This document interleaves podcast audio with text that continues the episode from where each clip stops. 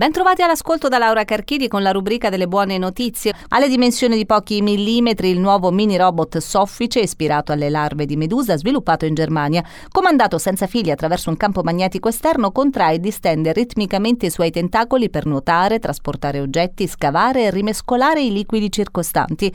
Utili per applicazione nel settore biomedicale e per il monitoraggio ambientale, potrebbe diventare anche un modello di studio per capire come le meduse reagiscono ai cambiamenti ambientali alimentari. Il diabete di tipo 2 si può sconfiggere, basta perdere peso e non riguadagnarlo. Lo dimostra un nuovo studio su oltre 300 pazienti presentato al congresso dell'Associazione Americana di Dietologia, che conferma la relazione tra peso e scomparsa della malattia. Il diabete di tipo 2, spiegano gli esperti, è dunque una condizione reversibile e la remissione può essere ottenuta e mantenuta. Potrebbero essere le galline le future fabbriche dei farmaci, lo suggerisce uno studio effettuato all'Università di Edimburgo in cui alcuni esemplari sono stati modificati modificati geneticamente per produrre uova che contenevano proteine umane con potenzialità terapeutiche. I ricercatori hanno modificato geneticamente alcune galline per produrre due proteine, la prima con attività antivirali e antitumorali, la seconda essenziale per stimolare i tessuti ad autoripararsi.